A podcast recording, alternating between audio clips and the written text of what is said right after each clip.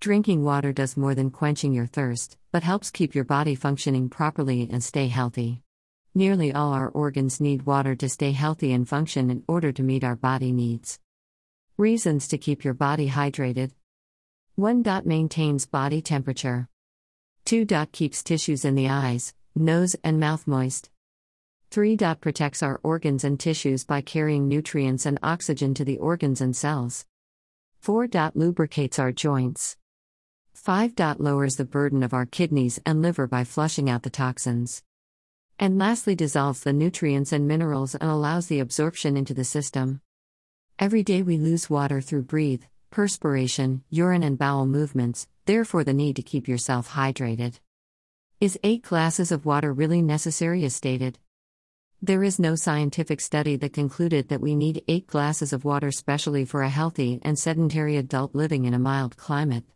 Water intake varies for individual and you must let your thirst guide your intake. Our human body is finely tuned to inform us to consume water before we actually become dehydrated. Water versus fluid intake. You don't consume water through all your drinks, in fact, consuming other beverages like tea, coffee, and juices too contribute to your fluid intake. How much of water you take depends on the water rich food you take, like fruits and vegetables, too, got fairly good amount of water. Again, soups and meat too to a certain extent be part of your water intake.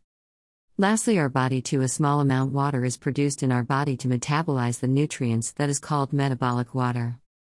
To emphasize, lest the message be misinterpreted, large intake of water equal to or greater than 8 glasses of water is necessary only for those people being treated for certain kind of diseases, those doing vigorous exercise and especially in people living in hot climates.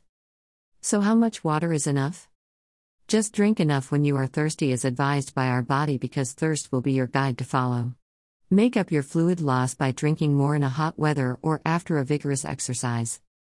There are advantages and disadvantages in over or under intake of fluids.